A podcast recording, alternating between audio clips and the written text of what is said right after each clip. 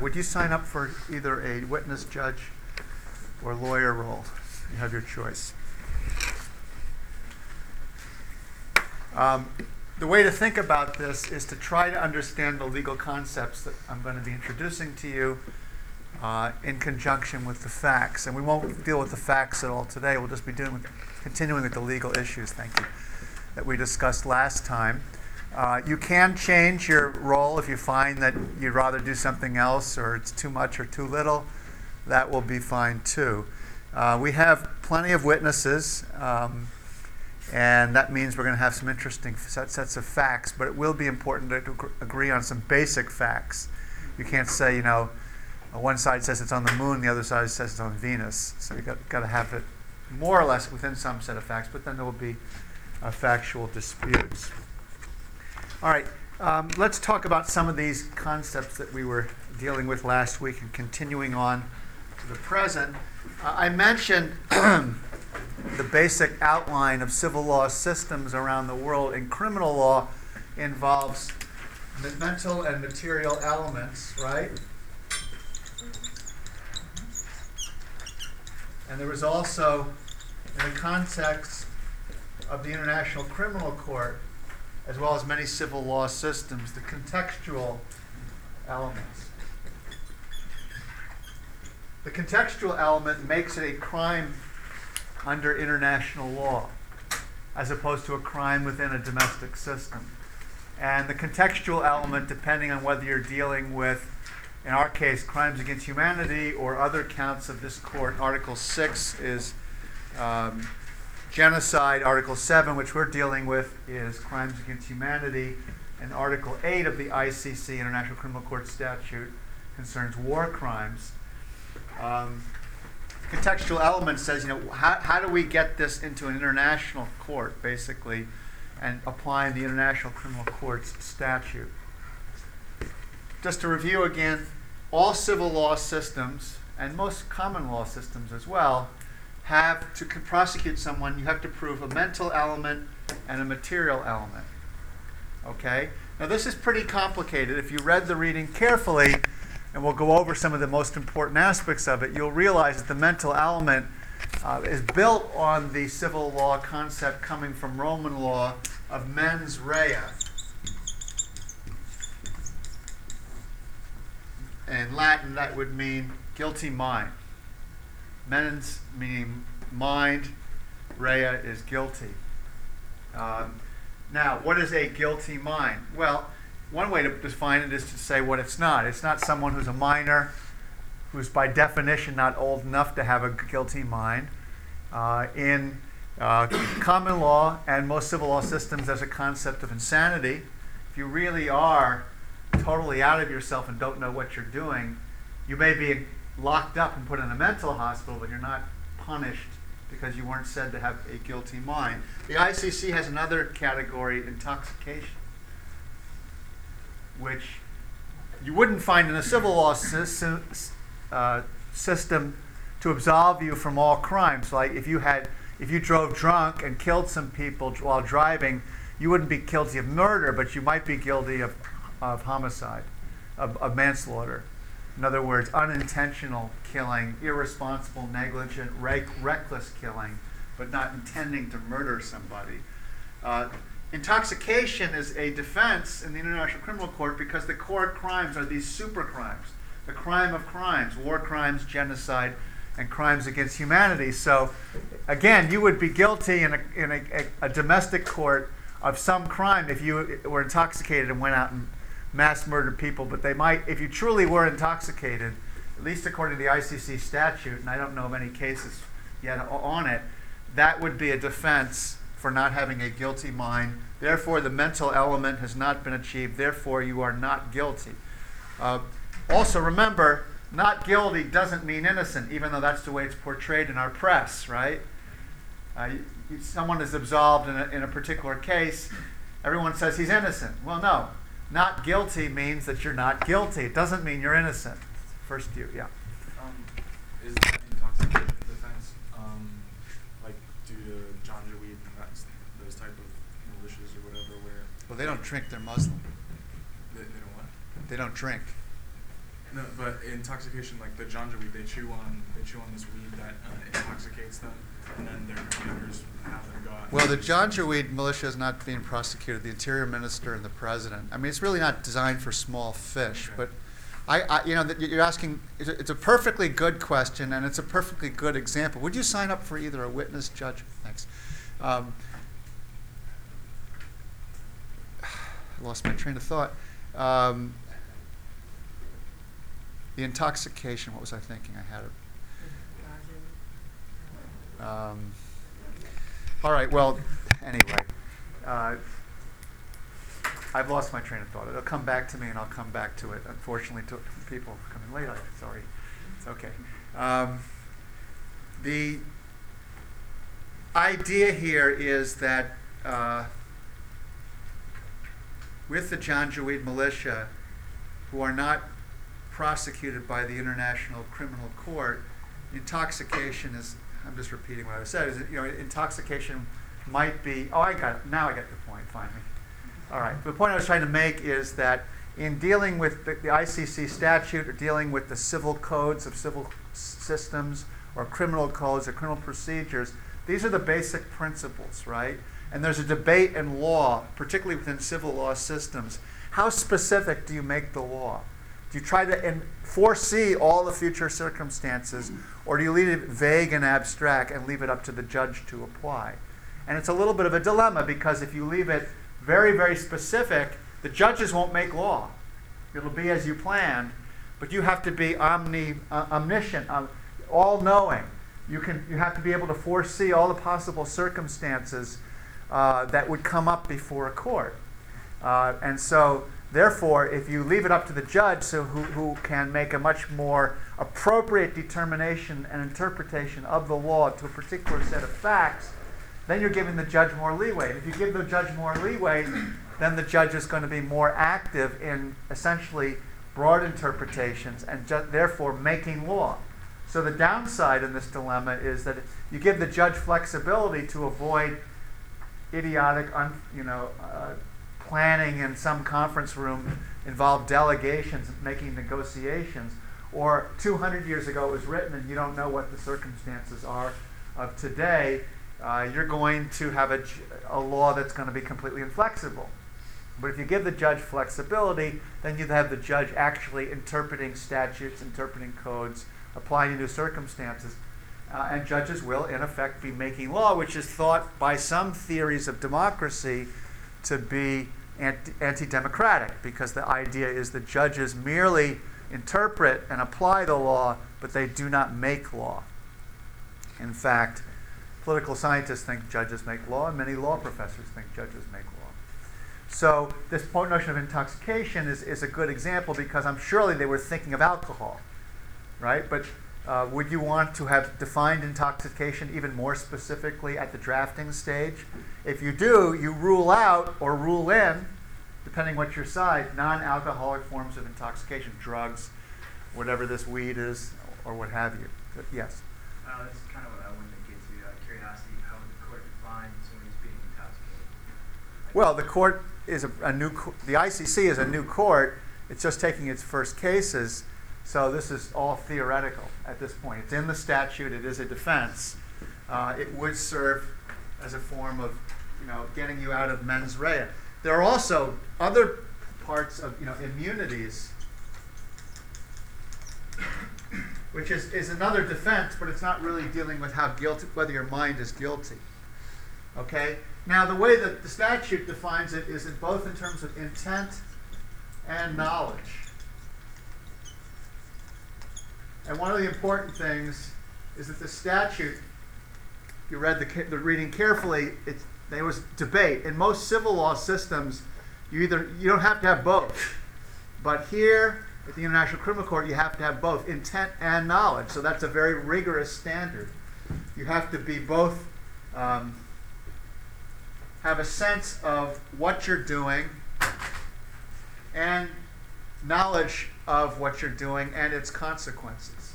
So intent primarily connotes uh, what you think is going to happen, and knowledge primarily denotes That you, you see what you're doing and you see the consequences of them. So it gets even more complicated, right? If you think this is complicated, uh, read the reading really carefully and you'll see how complicated it is. Because it is incredibly complicated, and uh, civil law systems are much more complicated in their structure, and German approaches are the most complicated, much more complicated than the French. If you did the reading in this book for today, you'll know that the French code was written for everyone in the country to understand. Uh, for the average French citizen, the German uh, approach was has many characteristics, but among among it, it's meant to be legal science. Therefore, to reflect the law as it really is. Therefore, to study every little aspect and every little twist and turn that the law takes. And German law students have to understand how that works. Okay, so uh, the mental element is intent and knowledge of the crime. Both. You don't have knowledge, you don't have the mental element, therefore you're not guilty. Doesn't mean you're, you're innocent, it just means you can't prove beyond a reasonable doubt intent and knowledge. Okay, and the material element is primarily just, you know, the act, actus, that Latin phrase, actus, um, anyway, it refers to the actual acts as specified, in this case, Article 7 on crimes against humanity. The contextual element, which makes it a crime under international law,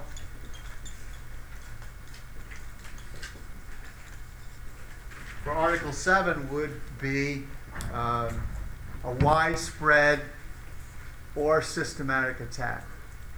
Because that's what it states in Article 7 as being required for crimes against humanity. So, in your moot court, one of the big issues about the chemical weapons and their residues was was this part of a widespread or systematic attack? Remember, unlike the word and, which means both are required, or means either or. Either widespread attack or a systematic attack.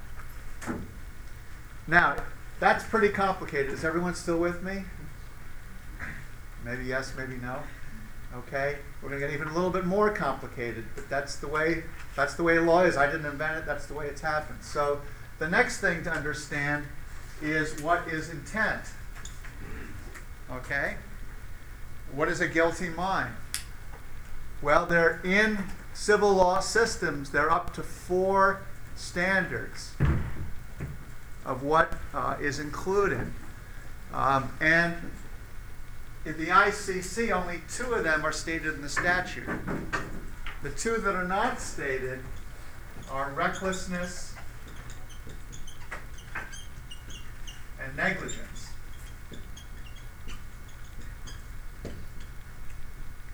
Why do I put those first? Well, just to give you a sense of would you want someone to be guilty if they're being re- reckless but not directly, deliberately intending things to happen? And would you want someone to be criminally liable if they're just negligent? They didn't intend it, but they just didn't want to go through all the trouble of being careful. Even though, in the ordinary cor- course of events, that kind of behavior, a reasonable person would be uh, expected to understand that murder, rape, pillage would happen as a result. Now, to give you some examples, like, you know, if the ICC has command responsibility, so you, know, you didn't intend these things, but if you were negligent, a reasonable person would re- predict that you would understand that you know your soldiers might want to go out and kill, rape, loot, pillage, whatever they, you know, if you're not being careful. Or if you're the head of a school, principal, let's say, in an ordinary civil law situation, and you're negligent um, and you don't have proper discipline in the school, you might find kids getting picked on. So you didn't intend for the kid to be picked on, but you also were negligent in not making sure that there were careful, you know, a, a, system of safety, a nice environment, or a way of, of policing the school to make sure that kids aren't picked, in, picked on, especially picked on violently. Because uh, you know that from experience there's bullying and so forth. Now, um, recklessness is not, not as tough as negligent. I mean, to hold someone criminally liable for negligence is to basically say you not only have to be aware and you don't, you don't even necessarily have to intend it, you just have to be doing a bad job. And you're just as guilty as the person who deliberately did the act and wanted to do the act and wanted to do the harm. So, neither one of these standards are in the ICC statute for international criminal law, but, and here's another level of complexity Article 30 of the statute says that uh, customary international law can apply. It doesn't say those words, customary international law, but it says other sources of law. And since most domestic legal systems do include standards for intent involving negligence or recklessness, judges may decide to hold someone criminally liable simply because they're regla- reckless or negligent, even though they never intended to do the particular acts themselves or intended their subordinates to do the particular acts themselves. Yeah.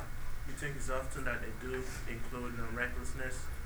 Like judges do include recklessness and neg- negligence? In civil law systems, recklessness, in not all necessarily, but in particular situations, uh, the codes do allow for intent to include recklessness, even though you didn't directly intend to have that consequence. Now, this ICC statute says and knowledge, so that takes the edge a little bit off of recklessness. In other words, you're reckless, but you're still not guilty unless you know that these things are going on. So you could be incompetent and negligent because you're not creating safety, but you're not going to be guilty by this standard unless you actually know that kids are getting picked on and beaten up, and then you don't do anything about it or to stop it. Okay? Now, I'm not, this is not a law school class, and certainly not a civil law school class, which is not even the legal system we use in the United States, although, as I said, it is the legal system of the majority of the world. But I think if you go through these, this training of thinking like a lawyer, and I didn't even go to law school, but I've learned how to do it just, you know, by teaching and uh, study. Um, I think you, you, know, you, you will get a, a really interesting form of training, whether you ever want to be a lawyer or not. Uh, and, and it will be, help you be a common law lawyer by knowing some of the similarities and differences of asking the same questions and answering them in the same way or different ways. Because even in the United States, we basically have 50 legal systems for most laws, certainly most criminal laws are the 50 states. And while all the states ask the same questions, they answer them often in very slightly or very different ways. Finally, if any of you is a New Orleans Saints fan or want to practice law in New Orleans or for that matter Louisiana, Louisiana and the province of Quebec in Canada, to say nothing of the majority of the world's countries, uh, former French colonies from Haiti to French West Africa, uh, all use the French legal system. So if any of you decide to move to Louisiana, you'll have to learn how to do code-based legal systems. So one of the 50 states in the United States does have the code-based system, as does uh, the province of Quebec in Canada, based on French legal codes from the last century. Um, now, I also mentioned this Article 30 as other sources of law. And I mentioned customary international law.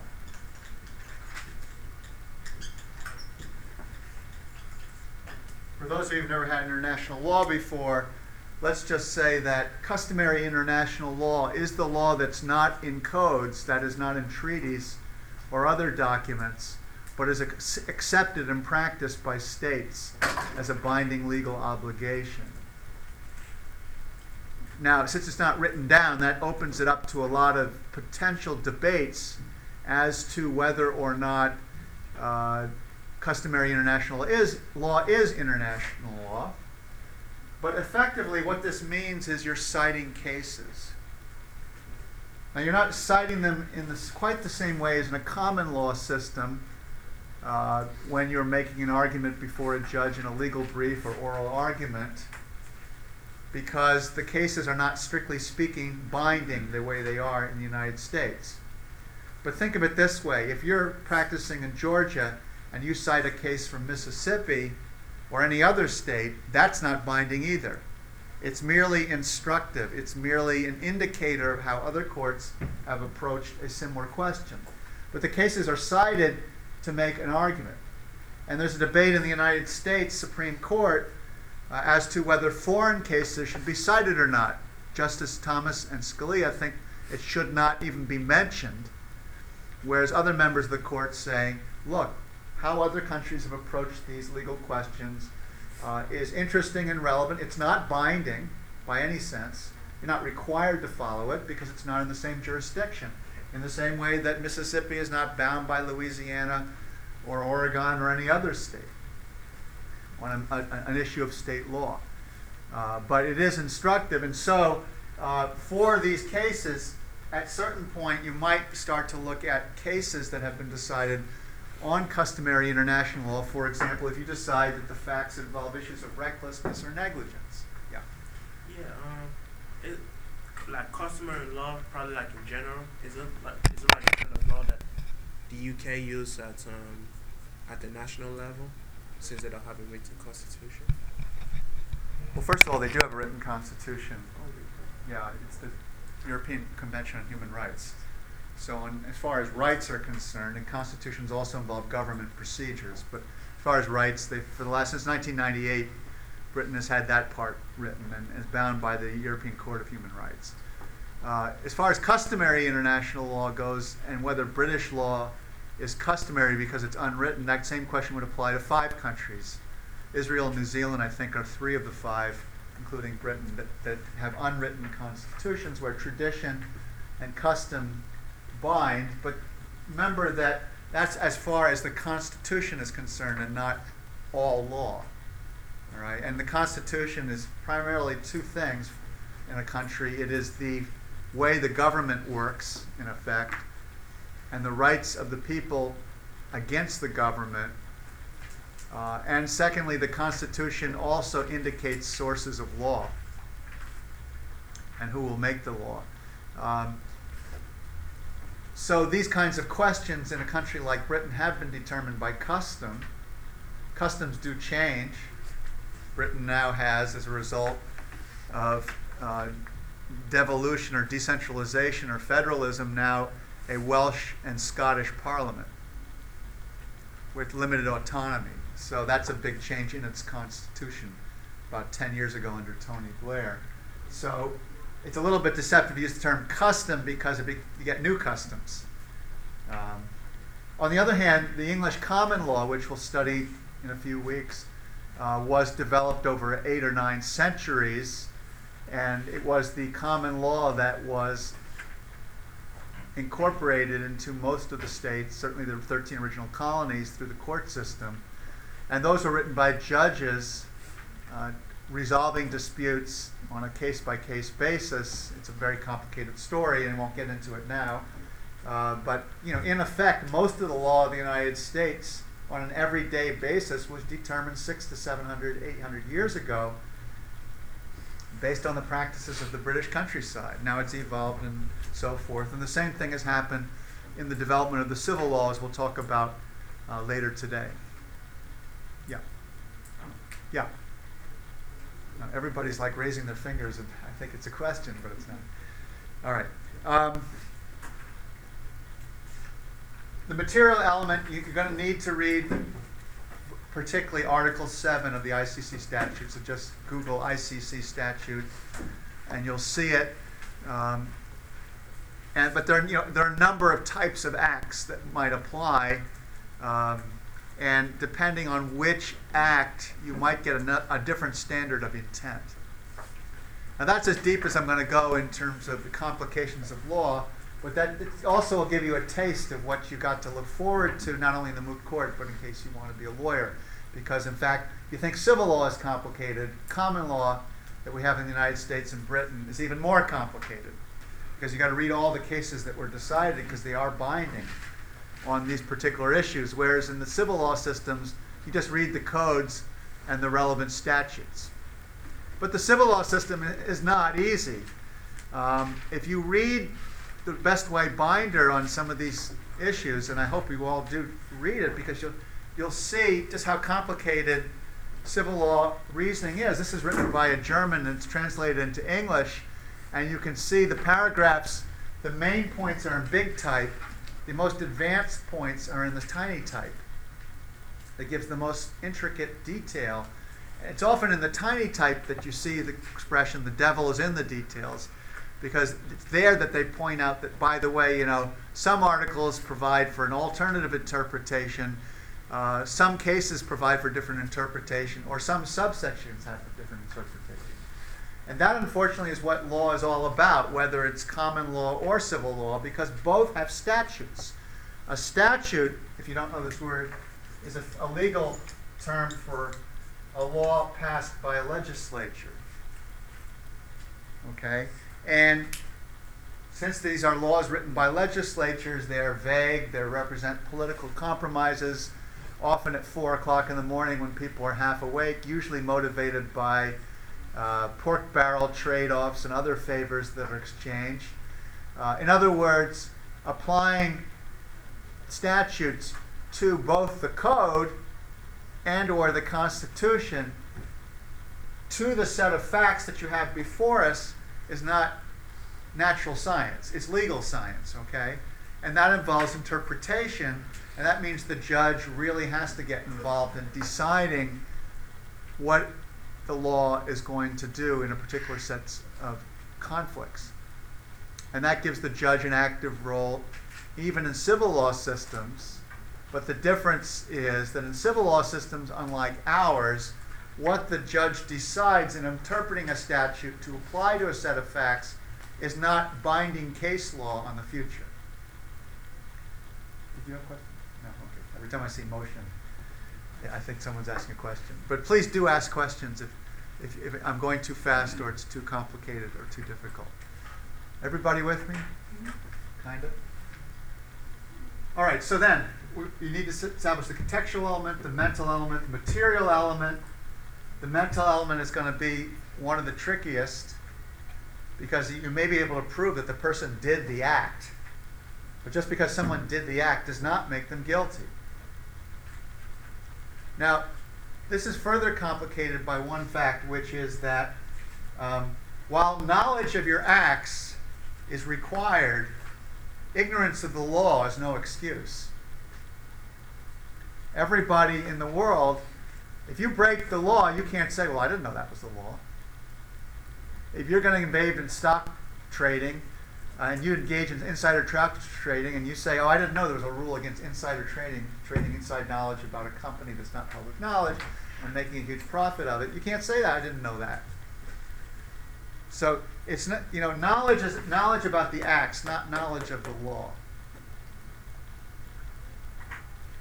So um, that's another thing to be to bear in mind. Immunity might apply if you're a subordinate. There is, although you have an obligation in, in international law to disobey an illegal order, it has to be a manifest, obvious legal illegal order. An order that's not manifestly illegal, you have a defense that you were disobeying orders. Now, but you have an obligation to know a manifestly illegal order. So if someone says, okay, go in that village and kill all the kids, you have an obligation to know that's obviously illegal and you have an obligation to disobey it. But if your commanding officer said something like, uh, go into that village and take all the identity papers, and you, you know, you didn't know that that was an illegal order because they have a right to keep their identity papers, and I'm making this up, I don't know if it's legal or, or illegal, but it's obviously not a manifestly illegal thing.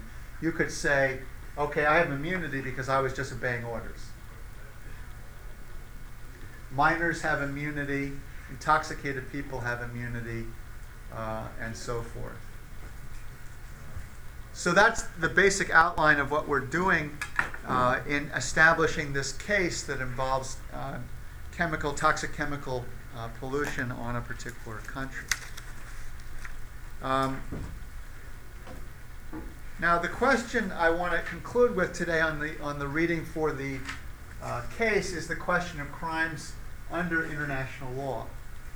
I want to get this concept clear because we're, we're reading this both to understand how civil law systems, but to give you an introduction of how uh, civil law and common law systems are combined. Uh, for example, in this question of intent, recklessness and negligence are not part of common law systems, our, our legal systems, as, as a, a guilty mind. Okay, what we have in the common law systems is a different crime. Negligent, criminal negligence is the crime.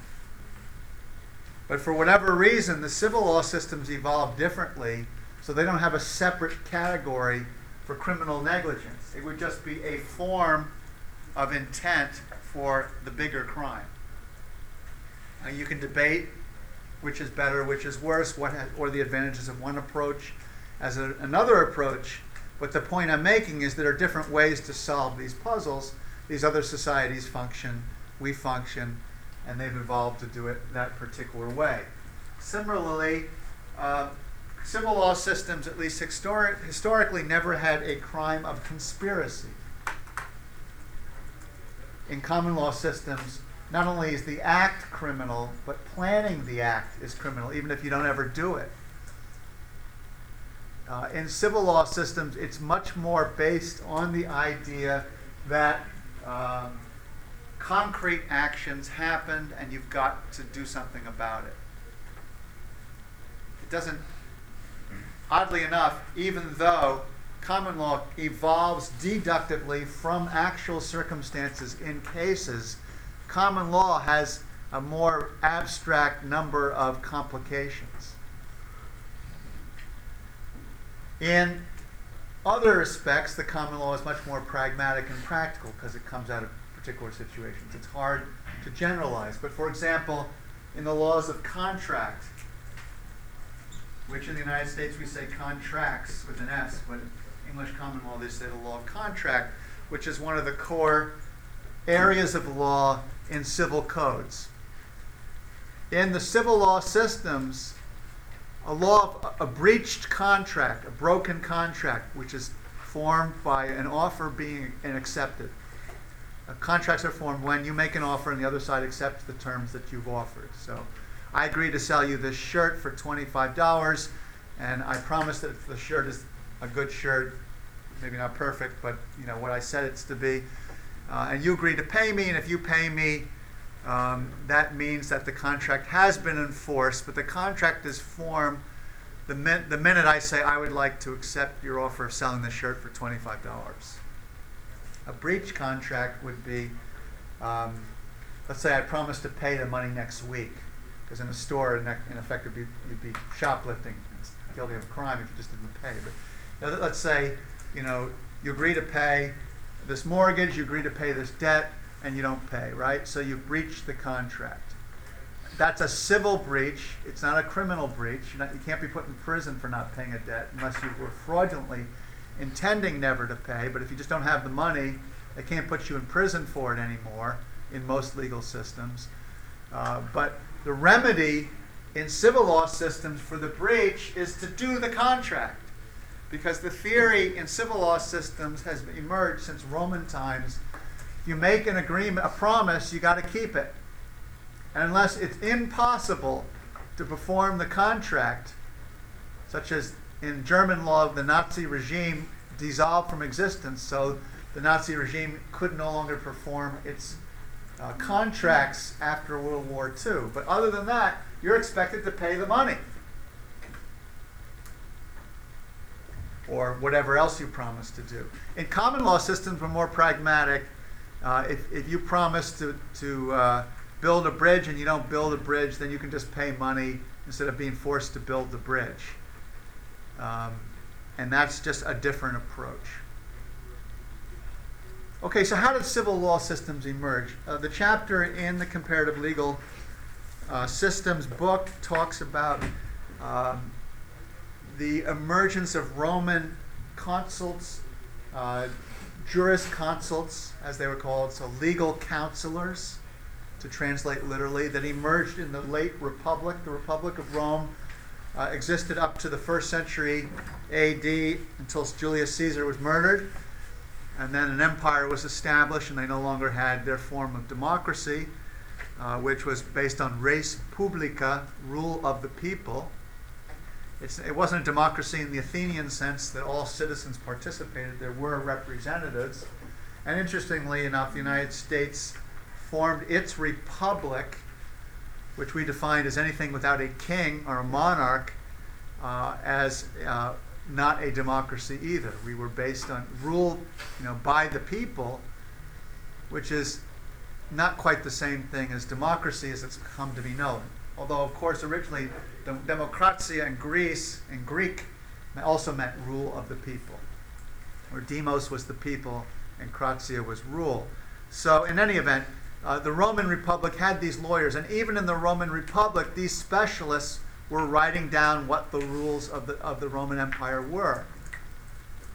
And these jurisconsults, in effect, played the role that the English judges made in the countryside. They were not theoretically representing the people, but they wrote down the laws that the people were practicing. And the theory of it is that it was acceptable not only because it was imposed by the regime, but also because these are supposed to be neutral, uh, unbiased observers, in the German sense, scientific legal scholars, who were writing down the rules that people were using in the day. And um, of course, then and now, powerful people had more influence in determining what the rules are than unpowerful people. Uh, if you're conservative, you would say that's fine, that's the way it's always been, maybe that's the way it should be.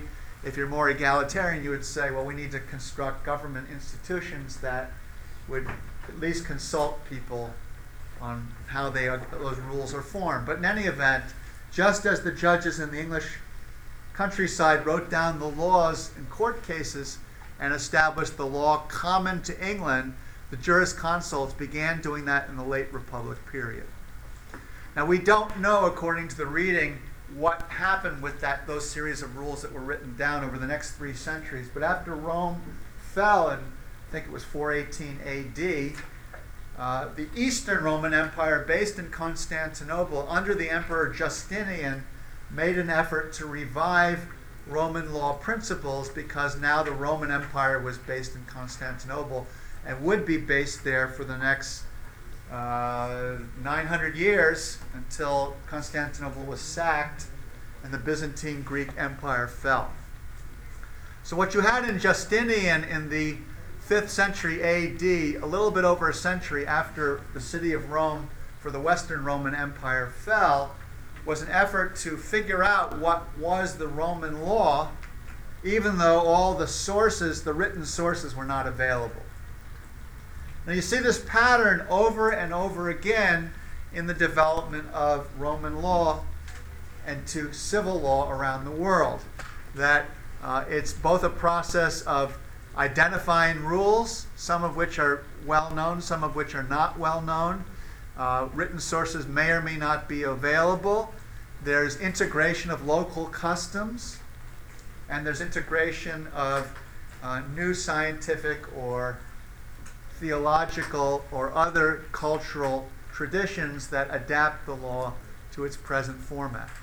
But one can say that going back to the late Roman Republic, and certainly going back to the Justinian Code, it has formed the basis of the legal systems of, depending whether you count population or the number of countries, anywhere from two thirds to three quarters of the world's surface. You go by population, um, then you throw China in there, and then you really have uh, code based systems dominating, although Chinese codes are not based on Roman code, they're based on Confucian code. But it's still a code based process. The historical evolution is identified in the reading. It went through various stages. There was, uh, first of all, the Justinian's effort to put four different ways of categorizing the knowledge. Uh, the most important of these was the um, institutes.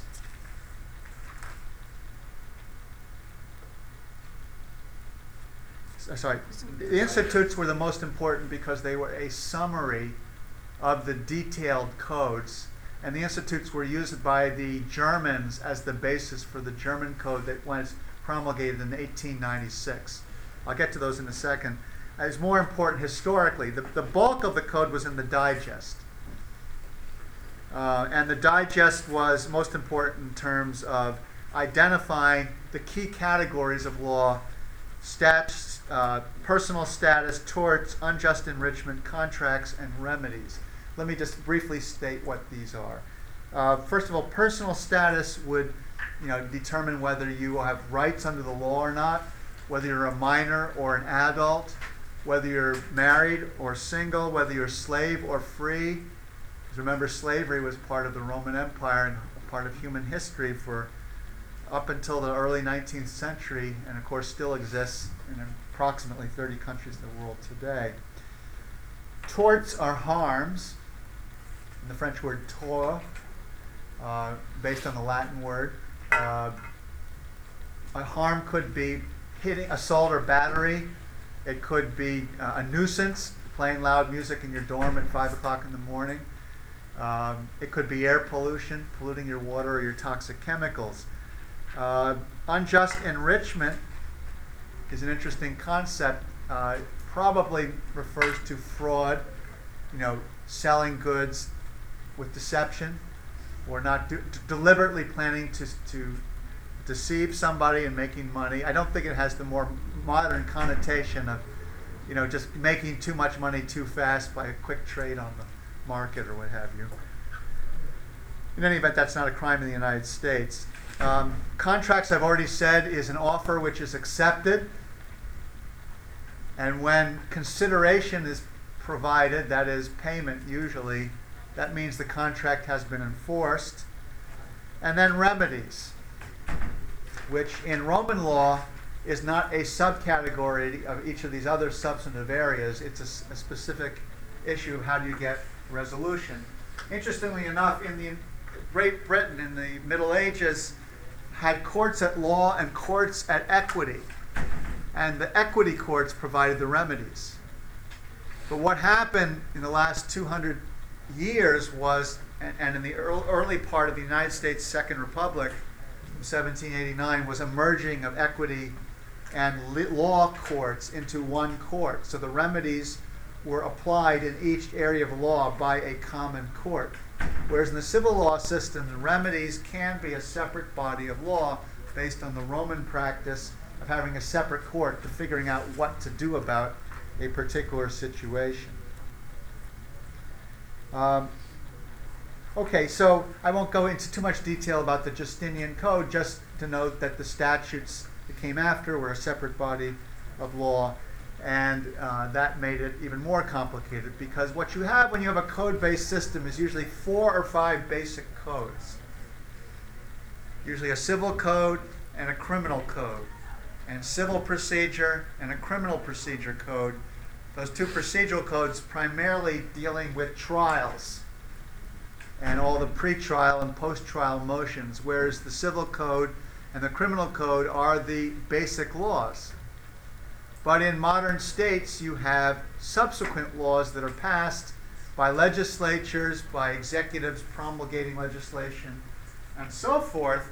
So the code based systems put the code on a pedestal, and it's still the first place you look. And the subsequent statutes are inferior to the code. In our common law system in the United States and in international law, the most recent statute or the most recent treaty is the one that's binding if there's any conflict with past treaties. One of the critiques of code based systems is when you get a series of statutes passed by legislatures, the overall civil code or criminal code, unless you're dealing with a trial, let's say, that you're going to look at is still going to be the basic guiding principles, like a constitution. And so the subsequent laws can't contradict the code unless you amend the code itself. So one way to think about the codes for code-based systems as sort of analogous to our constitutions. They are, they are provide the primary rules. They are the rules to make rules. But they're also the basic principles which cannot be contradicted. Just as I said, the basic principles of criminal law and civil law systems and at the ICC come from the civil law system. And these basic principles are the contextual element, the mental element, and the material element.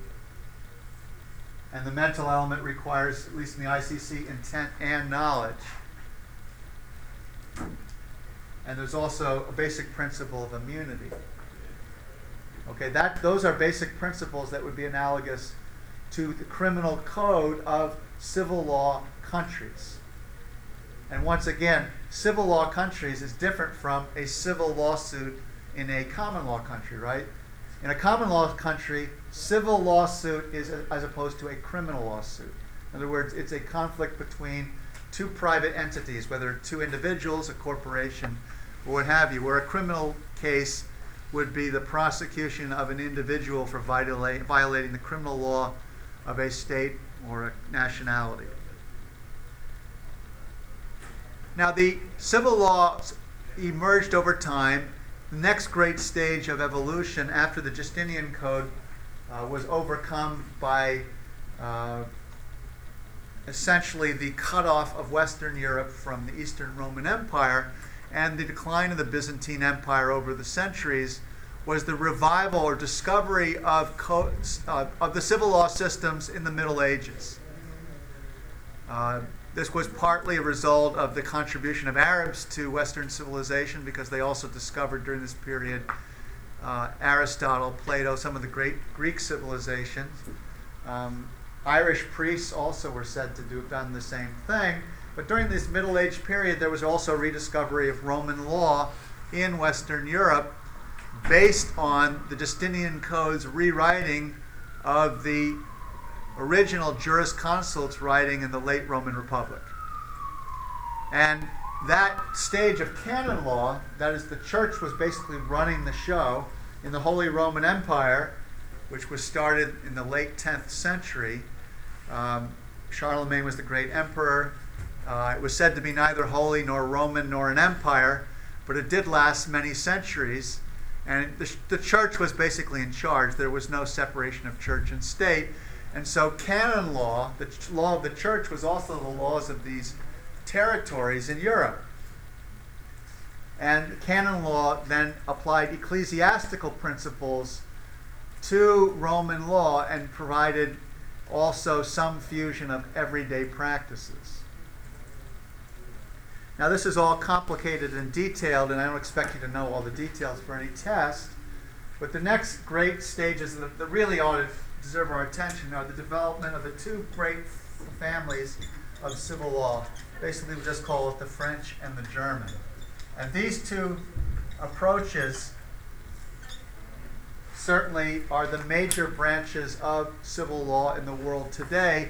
The French system, because of colonialism, spread it to Africa, parts of Southeast Asia, and as I mentioned earlier, Quebec and Louisiana, and Haiti, and a few other uh, French places in the Caribbean like Guadeloupe. And the German, because it was the said to be the, the greatest development of legal science, it took 20 years to write, began after the unification of the German Empire by uh, Bismarck, who uh, created Germany in 1870 after conquering France in the Franco Prussian War. And they spent 20 years developing the German code, and they developed it on the basis of legal science, which I'll talk about in a second. And I mentioned earlier that these two families of code based systems around the world really take different approaches. The code system of French, which was developed uh, essentially by Napoleon, and when Napoleon was on Helena in exile, he said, Well, I've, I've lost everything at Waterloo, but the French civil law will be my greatest contribution because they will never uh, take that away.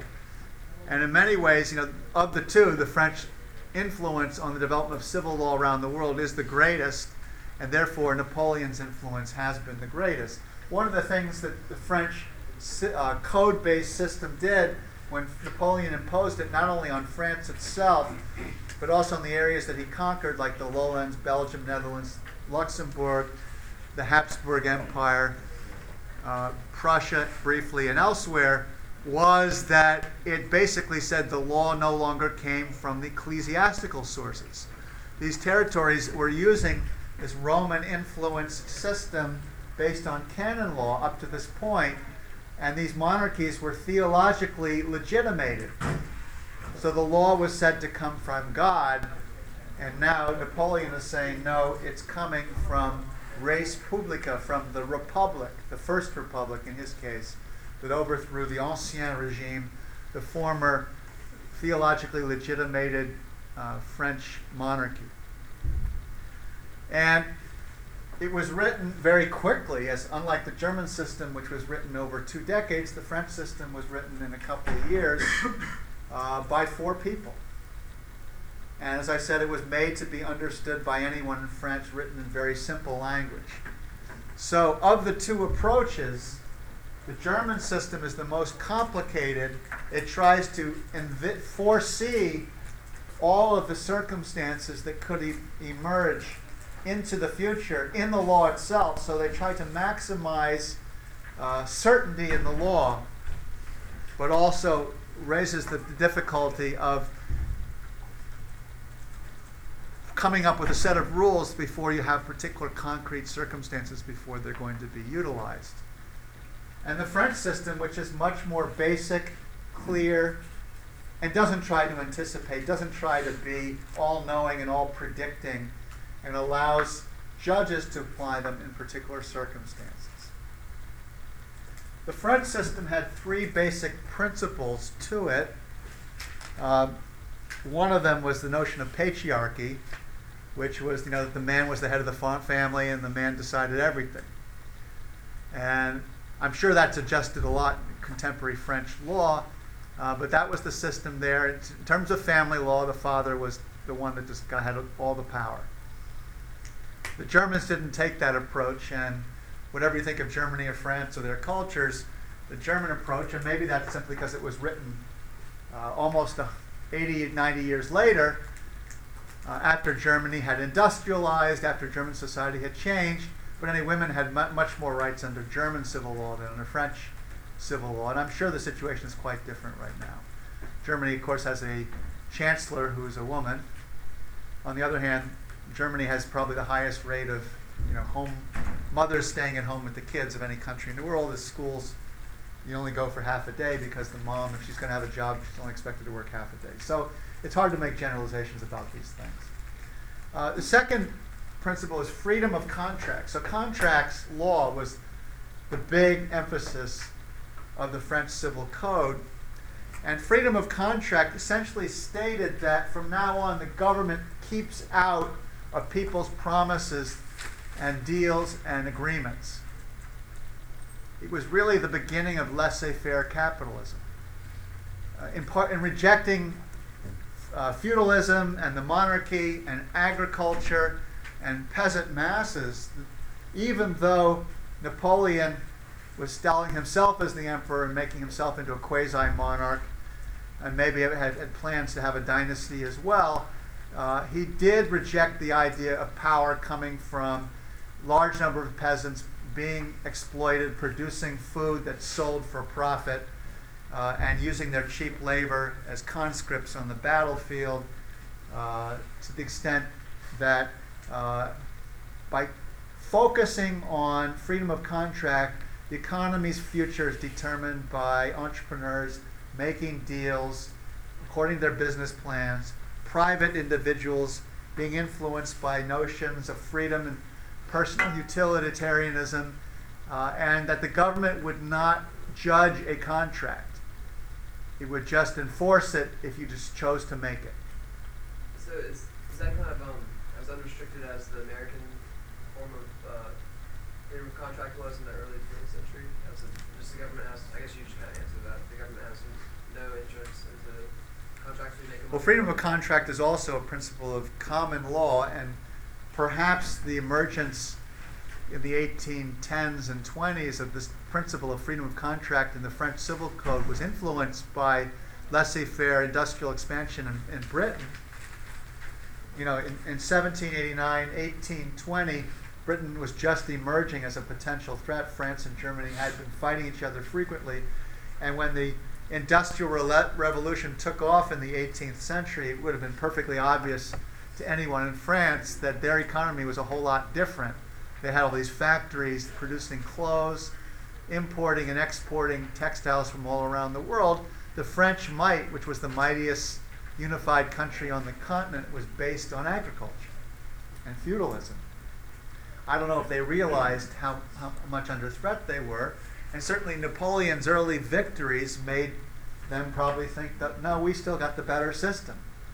Also, remember that in the United States, the debate between Hamilton and Madison or Jefferson and the Federalists, you know, was one that you know was won by the Federalists. We have a system of industrial laissez-faire capitalism. If Jefferson had his way, even more than Madison, who wrote our Constitution, we'd all be gentlemen farmers uh, sitting in the rural countryside, uh, enjoying what Marx called the idiocy of rural life. Uh, but in any event, you know, these are not like these are trajectories, but they do get modified over time. The trajectory in France was to catch up with British industrial revolution because they did accept this principle of freedom of contract, and eventually some of these nobility realized that they could get a higher return building factories than they would just by have, being the heads of landed estates. That was also because Napoleon's revolution was also against feudalism, so they broke up huge estates that used to lead to all these beautiful chateaus that people go visit when they go to France. And those chateaus were created from the wealth of very poor peasant farmers. Uh, this is not a history class, but it you know, gives you a, a sense of how this all emerged. And by breaking up the estates, they couldn't be as profitable, and therefore they had to put their money in other things. I think there was also a lot of expropriation in the French Revolution. People lost you know, were physically attacked. They had their money stolen from them. They had their land stolen from them. The church's lands were stolen from it as well as another major form of land holdings in France. Uh, and you know, it was very much a radical revolution in almost a socialist confiscatory sense. But now, when this code is being built, Napoleon sees we've got to stabilize things, make let people freely make their contracts, but once you make a contract, you're bound to enforce it, and you've got to enforce it. Whereas in the United States, we had the same principle developed in England four or five centuries ago, but if someone breached a contract, there were other remedies other than having forcing someone to do it, usually paying money. If it was really important to have the action done, uh, then the equity courts emerged to give orders, what we call injunctions, to force you to do what you promised to do or force you to do what the law requires you to do. Now, the French approach was accessible, the German approach is quite inaccessible. If you um, get a taste for the German approaches in reading this international law textbook, you see just how convoluted and complicated and complex it is. Uh, and to some extent, you know, the French system started simple and has become much more complicated. The German system, beginning in 1896, was complicated from the start and also has gotten more complicated. So being a lawyer in Germany is, you know, very prestigious, uh, not as lucrative as in the United States and England because the common law system uh, is even more complicated, but it's very complicated. It involves a lot of very difficult study and research to, to keep the big picture together to know all the rules that contradict and if this situation would apply this rule, that situation would apply that rule, and this is going this direction and it's going that direction. But our system's even more complicated because we've got we have that in the statutes and we also have case law. So in this case, for this set of facts, which is slightly different from that case, in that set of facts, we have this rule and we have this other rule. Is it the same set of facts for this current situation for case A or case B, um, or is it only case A or case B, and is the rule appropriate or not? And you can see, obviously, if you take public law, you know that legal science, even in the way the Germans approach it, is not natural science. It's something, something like what we call social science, which is what political science is. It's a form of knowledge. And the knowledge is somewhat subjective and inconsistent. but it has pretenses of being having natural science approaches. That is, it has you know in social science we have hypotheses. We try to confirm theories with evidence, uh, and we try to use the evidence to adjust our theories based on how they work out in practice. In legal science, particularly the German approach, uh, they attempted to observe the rules of, of, of society, in this case, the German societies, soon after the unification of what was once the Holy Roman Empire, and then became anywhere, depending on how you count, 30 to 400 German principalities, each with their own rules and customs. And they started writing this a few years after Germany was created in 1870 and then got it finished. And so they're, they're already dealing with a very heterogeneous set of political bodies with their own rules. First of all, German dialects, there must have been 30 to 50 of them.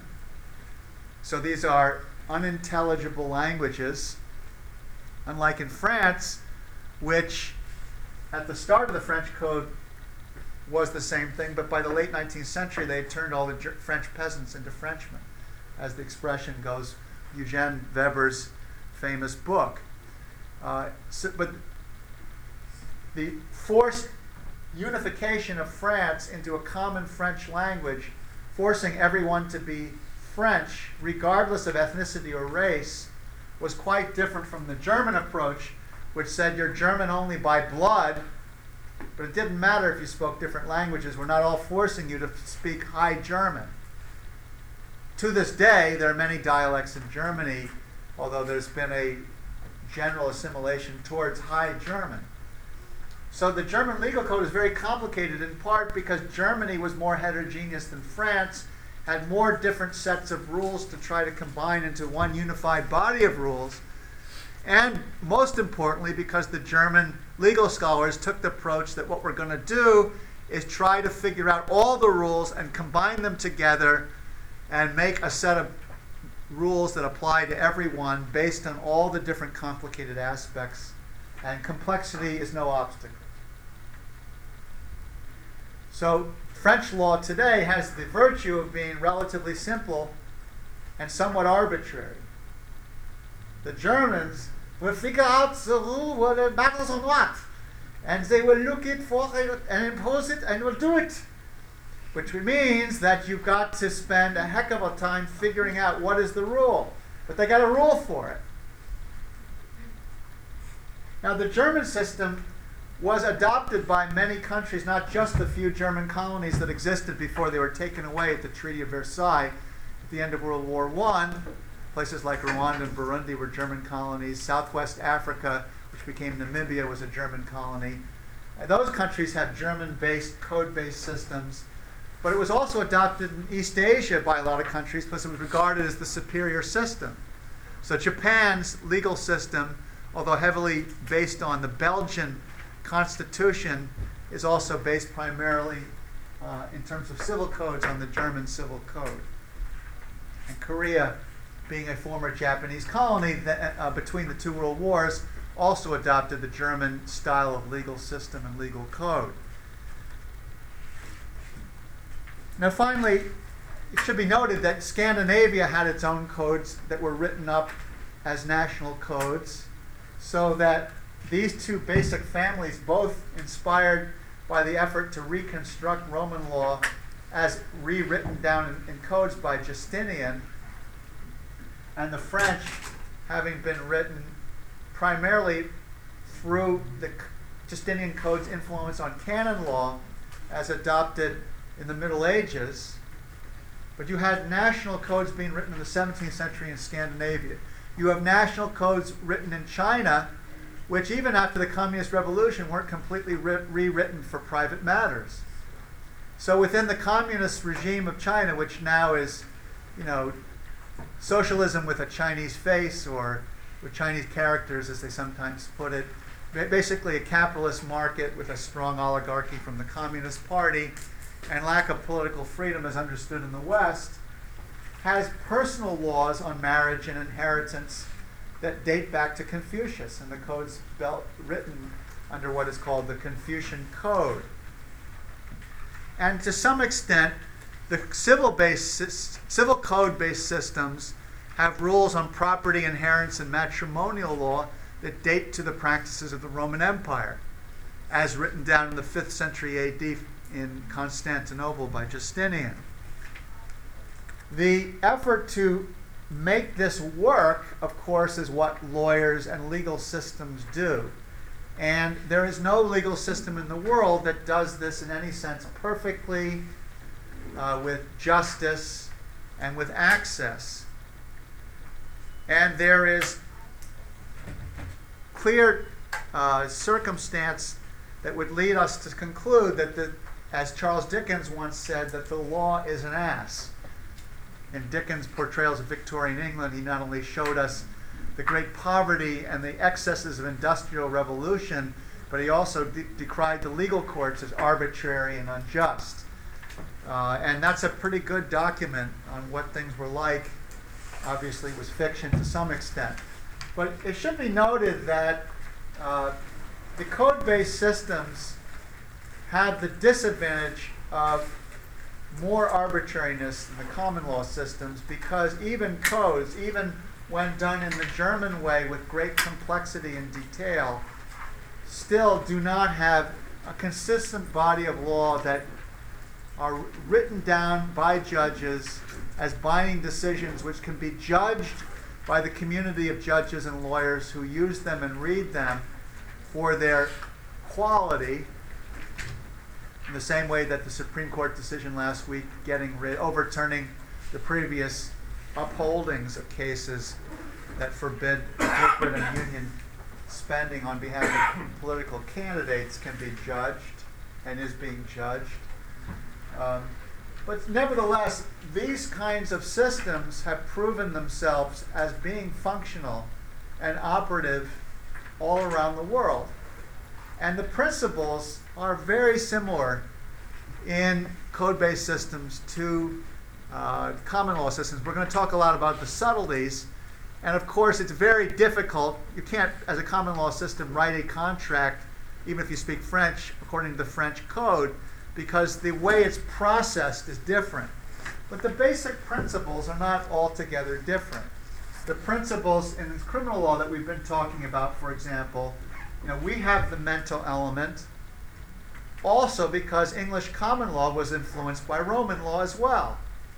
Remember, the Romans conquered England, and they got up to York, England, and even into Scotland and into Ireland. And they, although it was the periphery of the empire, they still had Roman law in those areas, and that influence continued. And similarly, the German tribes that conquered uh, Rome in the fourth and fifth century uh, kept their own German law for Germans, but they, they maintained the Roman law that had been practiced uh, in the Roman Empire in the Roman Empire, and gradually they shifted to adopting the Roman law because it was more complicated and therefore more adaptable and useful. Quick question? Yes. Um, the, the German law in particular is it more concentrated within Central Europe or just any any nation worldwide can choose the German law? Well, the? German family of code-based systems is not as broad. It, it is very influential in Central Europe. Obviously, countries like Hungary were very much influenced by the German system. Uh, but actually, oddly enough, as I said earlier, East Asia seems to be the primary area of influence. But one of the uh, main roles of influence of the German system is that it does take the approach that's opposite of the French, which is to say that to be truly scientific, you don't rely on concepts of justice. The French system, I talked about freedom of contract, is much more influenced by natural law, that is, the law that's regarded to be as just, based on principles. Whereas the German law says we're going to base our notion of legal positivism based on what is actually done. And one can see how the Nazi period, they were a lot of judges thought they were actually obeying the law in doing Hitler's work because they were do, following the law as it was written. And they lost track of what was just. They were also scared to death if they did think about these things.